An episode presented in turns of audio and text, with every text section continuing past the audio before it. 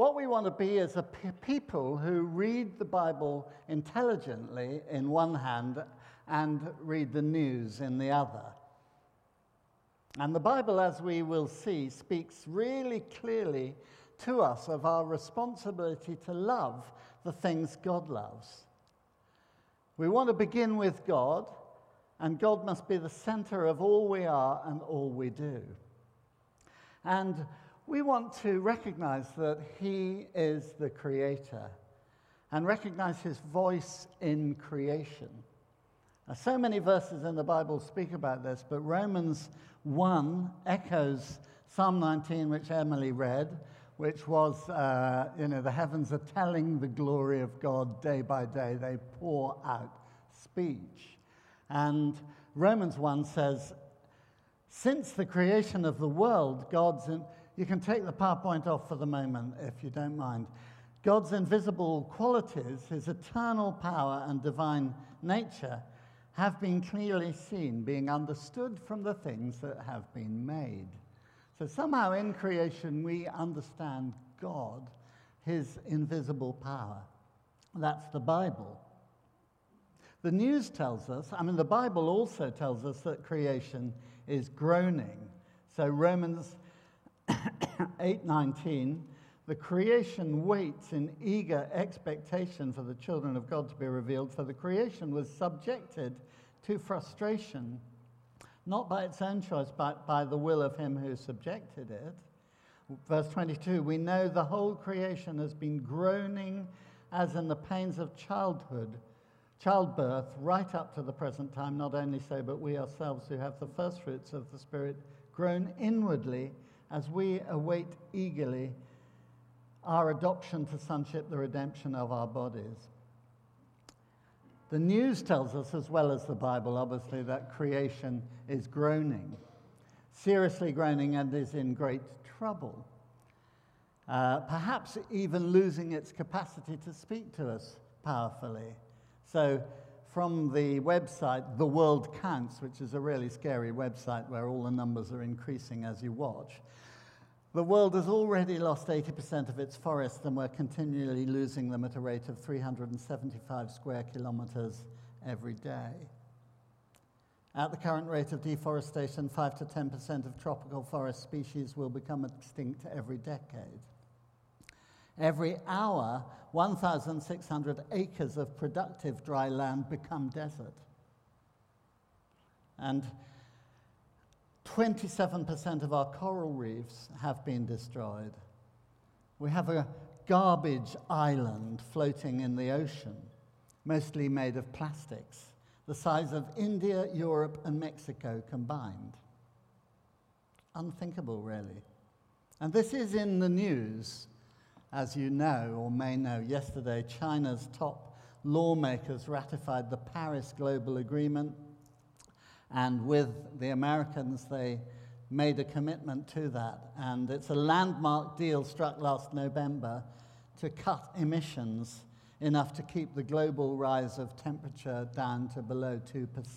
That's the goal. And BBC environmental analyst Roger Harrabin says this China's decision is a big step towards turning the Paris Climate Agreement into reality but even if another player step forward to make the Paris deal law, huge challenges lie ahead. So we just want to um, embark on a conversation over the next four Sundays with the Bible in one hand and perhaps the news in the other on this subject. And I want to invite you to come with us. We're also going to study this in our pastorates, and I encourage pastorate leaders to opt to do this study in this term. A few weeks ago, I spoke from this platform on, on, emotional health, an emotionally healthy church. I've never had so many emails in response to a talk, incidentally. But tonight, I want to talk about planetary health, which I believe is part of the emotional health of the church. You won't hear about this very often in evangelical churches. But as I say, please come with us on this journey. You may be one who thinks this isn't very urgent, that spiritual things are more important, but I would say this is spiritual and biblical. You may think this is the uh, politically correct order of the day, but I want to say that this church, St. Aldate's, has for 30 years pursued this goal, inventing 30 years ago an, uh, a, um, a charity called SAGE, which is St. Aldate's Group for the Environment. And then it lost contact with St. Aldate's, as some of these groups do. But 10 years ago, we had the first of our eco interns. And you can be an intern working towards making our church a kind of ecologically strong prophetic church, for example. So we're not responding to what's politically correct. We feel this is of vital importance to Christians. You may say, Jesus is coming back, and I want to live in the light of heaven and the second coming. I want to live eschatologically, and I want to say this subject is deeply eschatological. When Christ returns, arguably, he may say, And what have you done? How have you stewarded this beautiful, perfectly balanced miracle of creation that I placed in your care? C.S. Lewis uh, says this in Mere Christianity if you read history, you will find that the Christians who did most for the present world were precisely those who thought most of the next. It's since Christians have largely ceased to think of the other world that they've become so ineffective in this world. So, this is eschatological. Why should Christians think about this subject? Well, I want to give at least four good reasons for it. Firstly, love. Christians believe God made the world when we make something, whether it's as life changing as a baby or even a sketch or a drawing, we care about what happens to our creation. And that might help us to understand that God cares deeply about his creation. The Bible makes this really clear in lots of passages. For example, Psalm 50, 10, and 11, where God says, Every animal of the forest is mine, and the cattle on a thousand hills. I know every bird in the mountains, and the creatures of the field are mine. So, studying, thankfully enjoying, caring for this world that God has wonderfully made is a really good way of showing our love for God. Secondly, obedience.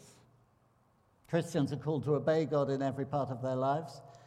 In the Bible, we find the first words to man and woman were that they would rule over the fish of the sea and the birds of the air, over the livestock, over all the earth, over all the creatures, in a way that reflects God's own image. Not just God's power, but his unselfish love and mercy and tender compassion. Tragically, our rule has often been characterized by cruelty, greed, indifference, short sightedness. And this clearly was not God's mandate to humankind. So, obedience, if we want to obey God, we want to look for ways to be good and responsible towards the natural world. Thirdly, justice. It's a very popular subject, justice, we will often give altar calls here for people who want to get involved in justice works. And I want to say tonight it's often the poor who suffer first when the environment is damaged through deforestation or pollution or desertification or climate change or the uns- unsustainable extraction of raw materials. And the Bible shows God is passionate about justice. You know, what does the Lord require of you to seek justice, love mercy, and walk humbly with our God? And God's people are encouraged to challenge oppression.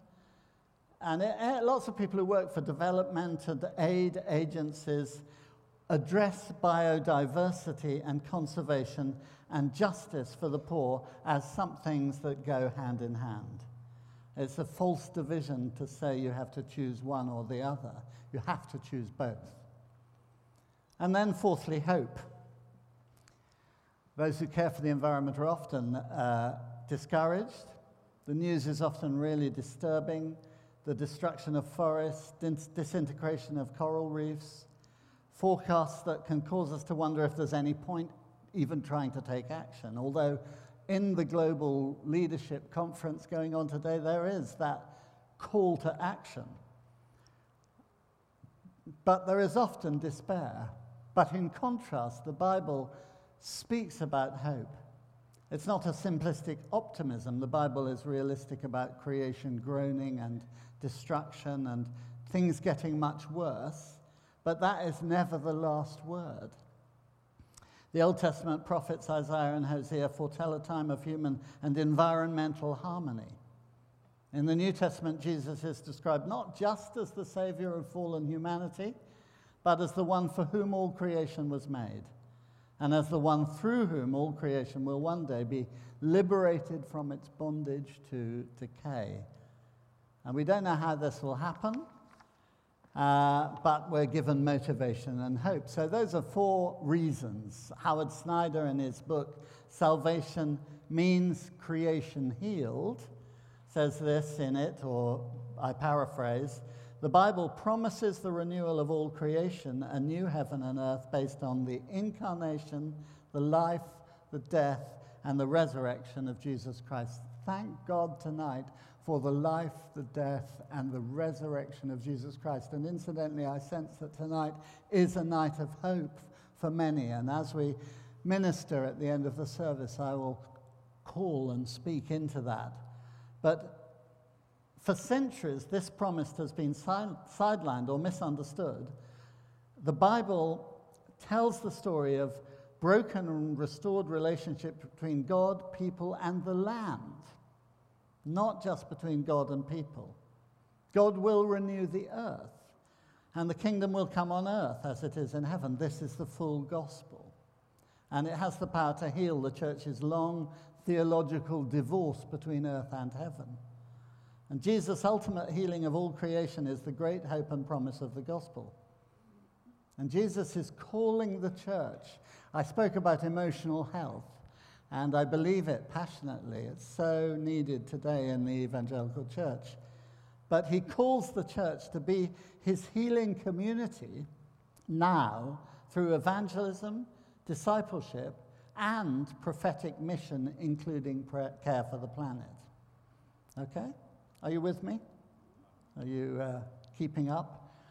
Now I'm just going to uh, give four simple points from the text we read out, and you can put the PowerPoint up so that we can go a bit quickly through them.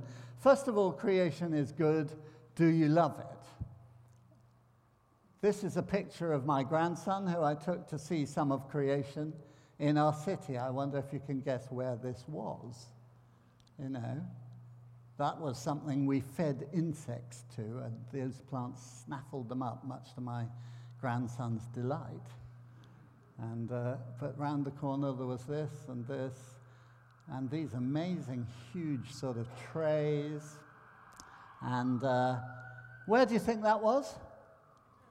The Oxford Botanical Gardens, of course. How many people have been there? Oh, many more than I expected. I was preparing to say shame on you at that point. Anyway, it's the oldest botanic garden in Great Britain, the oldest scientific, one of the oldest in the world. It was founded in 1621 as a physic garden, growing plants for medicinal research. And today it contains over 8,000 different species on four and a half acres. It's one of the most diverse and yet compact collections of plants in the world and represents has representatives from over 90% of the higher plant families, whatever they are. Uh, anyway, you can get a season ticket for £15 and go there every day for free, as it were. It's amazing. I recommend it. Creation is good, very good, and you can marvel at it just round the corner from here. Linked to that, creation is speaking. Do you listen? The Bible contains the story of a man who lost everything Several stories, actually, but the one I'm thinking of, he loses his family, his health, his wealth, and he's badly advised by comforters. And in the end, he meets God. Now, what is God's counseling strategy for a man who's lost everything and has been badly advised? I wonder, how does God choose to be a counselor? Well, Amazingly, he chooses to comfort Job by showing him creation. the beauty of creation. I'm speaking about Job. So in chapters 38 to 41, that's four chapters, that's one tenth of the book, are given over to epic, incredible diversity and power of creation to help Job. Job. So God says in chapter 38, I'm just going to read one or two verses. If you have a Bible, open it up at Job 38. Where were you when I laid the earth's foundations? Tell me if you understand. Who shut up the sea behind doors when it burst forth? When I made the clouds for garments and fixed limits? Have you ever given orders to the morning or shown the dawn its place? Have you journeyed to the springs of the sea or walked in the recesses of the deep? What is the way to the abode of light, and where does darkness reside? Have you entered the storehouses of the snow, or seen the storehouses of the hail? Who cuts a channel for the torrents of rain and a path for thunderstorms? Does the rain have a father who fathers the drops of dew? Can you bind the chains of the Pleiad and loosen Orion's belt? Can you raise your voice to the clouds to cover yourself with a flood of water? Do you send the lightning bolts on their way? Do they report to you and say, Here we are? Do you hunt the prey of the lioness and satisfy the hunger of lions? Do you know when the mountain boats, goats, but the mountain goats give birth? Do you watch when the doe bears her fawn? Who let the wild donkey go free and who untied his ropes? Will the wild ox consent to serve you? Will it stay in its manger at night? The wings of the ostrich flap joyfully, though they can't compare with the wings the, and feathers of the stork. Did you give the horse its strength or clothe its neck with its mane?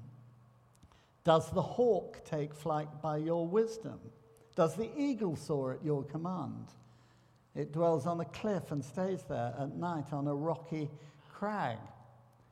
Chapter 40, verse 15 look at Behemoth, which I made along with you. I don't know what that is a hippo or a rhino. Who has strength in its loins, what power in the muscles, its tail sways, its bones are tubes of bronze. Can you pull in Leviathan with a fishhook? I won't fail to speak to you of Leviathan's limbs, its strength. Who dares open and penetrate its double coat of armor? Its snorting throws out light as a kind of dragon is being talked about, or a huge crocodile. Iron treats it, it treats like straw. Arrows don't make it flee, slings don't. Nothing on earth is its equal, a creature without fear. It looks down on all that are haughty. This is a glorying of God. This is God's interest in creation. God is speaking, and He's speaking to Job in possibly the first book that was ever written in the Bible. It's full of creation, especially at the end when things wind up. And then Job said, says this My ears had heard of you, but now my eyes have seen you. Therefore, I despise myself and repent in dust and ashes. And after Job had prayed for his friends, the Lord restored his fortunes and gave him twice as much as he had before. So there's a happy ending to that story. But the point of reading that is just to show the fact that God cares about creation and he uses, in a way, creation to speak. And he will use creation to us to speak. But will we listen? He speaks in what he's made. This isn't nearer to God in a garden, but God speaking through the heavens and the seas and the mountains and the plants and the animals and the diversity of the seasons. May we unblock the wells of renewal in our city as we stop and look and listen and contemplate and marvel. Psalm 19 puts the speaking creation beside the perfect law of the Lord, on equal footing, actually, in that psalm. Let's have a look at that. The heavens declare the glory of God, the skies proclaim the work of his hands. Day after day, they pour forth speech. Night after night, they reveal knowledge. They have no speech, they use no words, no sound is heard from them, Yet their voice goes out into all the earth, their words to the ends of the world. Are we listening? And then it says, The law of the Lord is perfect, refreshing the stone, the soul.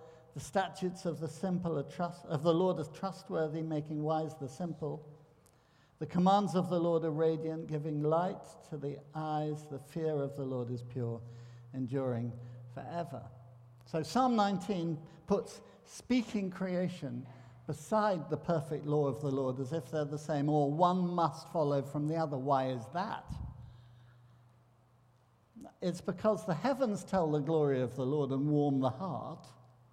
And so the law, which is perfect, does the same and warms the heart and gives light as the sun gives light. And we can learn about the law from stopping and listening and contemplating and caring for creation. And in the same way as we don't trash the law of the Lord, we are not to trash creation. Now, unfortunately, as we know, we have trashed creation in many ways, and we'll speak of this in other weeks as Simon and Anita and Mark Brickman come and speak about this. But uh, creation is groaning, therefore, thirdly, do you care? You know the facts, but uh, just to remind us, biodiversity is declining sharply while our demands on nature are unsustainable and increasing. Species populations have declined 52%. In the same 40 year program, the period, the human population has nearly doubled. Marine species decline 39%. Freshwater species show an average decline of 76%.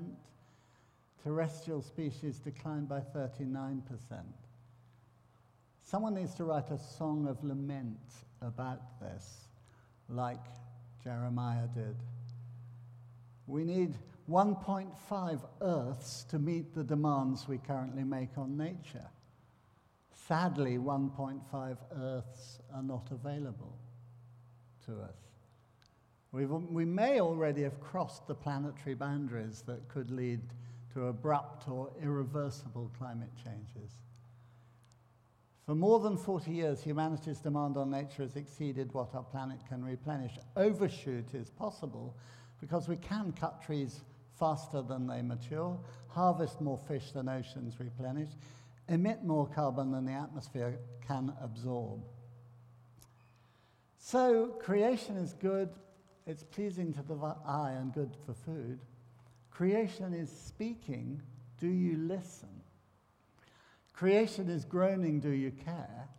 And our mandate at creation is we're placed in the garden to work in it and care for it. Uh, Genesis 2 says that as well as Genesis 1. Um, so we would just want to invite you to join with us. You may have seen a visual on the way in which details some of the things as a church we're trying to do. Um, you won't be able to read these, so I'll just say we want in our worship in this church regularly to use worship songs that celebrate God's creation. We want to preach Jesus as creator. We want to pray about environmental issues. Children's church, we want to include environmental care material. In our, use, in our buildings, we want to reduce energy consumption and so on. Where possible, double glazing. It's a bit difficult in here in our use of land. We have a little bit of land outside and elsewhere. Can we use it to be a place of relaxation for our community? We actually need a couple of gardeners, if anyone's in the room who'd love to do that for us, and just invest so that we can bless our city. Come and see me. Our care for community, involvement in green projects, and so on. Uh, lobbying MPs and um, toilet twinning. We've got some amazing new loos, women's loos. Half of you may have seen them. Who's seen them? Are they good? What do you think? They are completely awesome. They're epic. Let's twin them as another project. Um, our lifestyle. We want to provide links to, so that we can do our own carbon footprint and make ethical investments and so on. So this is a, that's an introduction to this uh, subject tonight, beloved St Aldate's. I, it's just a beginning. I kicked off by talking about four things, and I'm landing now by just asking us, do we love creation? We're made in the image of God. Will you join with us in loving the environment as God loves it? And stopping and thinking and marveling Obedience. Will you obey the creation mandate to steward the environment God has made in all its stunning variety and beauty? Justice. Will you work for justice? Realizing that to protect the planet is to protect and care for the poor. You know, we talk about being a prophetic people. This can be one of the most prophetic things we can do. I believe that Students returning, I may be wrong. If you are a student already back, come and talk to me. But I don't believe students today want to join a church that doesn't care for the poor. I also don't believe they want to join a church that doesn't care for the planet. It's just a kind of no brainer, really. It's missiologically vital, but that isn't our motive for doing it. And then hope. Lastly, as I say, salvation means creation healed. So, will we live prophetically, hopefully, not despairingly, but always working? And however damaged our city or our environment may seem, will we be putting out window boxes, organizing things, making our environment uh, a place of beauty and of rest and of healing? And uh, this can hit whatever situation you're living in. But I believe that uh, it's something that we can all be a people of hope in, knowing that one day heaven will come down. We're, as it were, preparing the planet. The planet. Uh, I saw heaven opened. I saw the city of God coming down like a bride beautiful. And uh, all things are made new, a renewed earth. And uh, tears are wiped away and sorrow and sighing comes to an end. And we want to do all we can not to, for the planet not to be sorrowful and sigh, if I can put it like that. Amen?